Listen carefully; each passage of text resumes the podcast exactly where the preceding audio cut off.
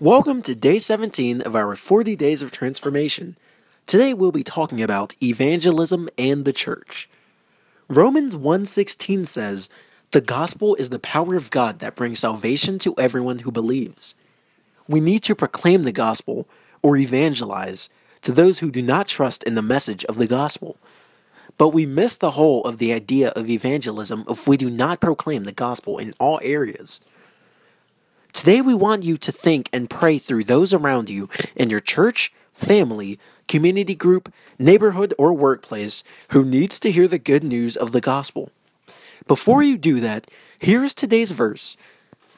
Mark 10:45 The son of man came not to be served but to serve and to give his life as a ransom for many. Read, memorize, and or meditate on this verse today.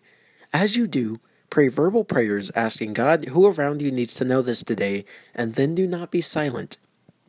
Send a text, make a call, stop by on your way home, and proclaim that gospel.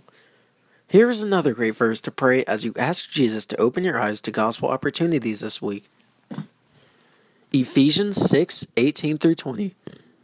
Praying at all times in the Spirit with all prayer and supplication.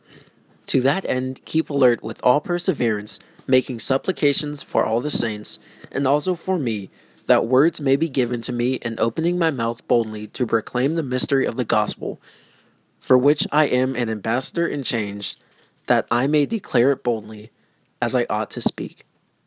Thank you for your time. Enjoy your day. Enjoy your friends. Enjoy your family. Enjoy the Lord. Thank you.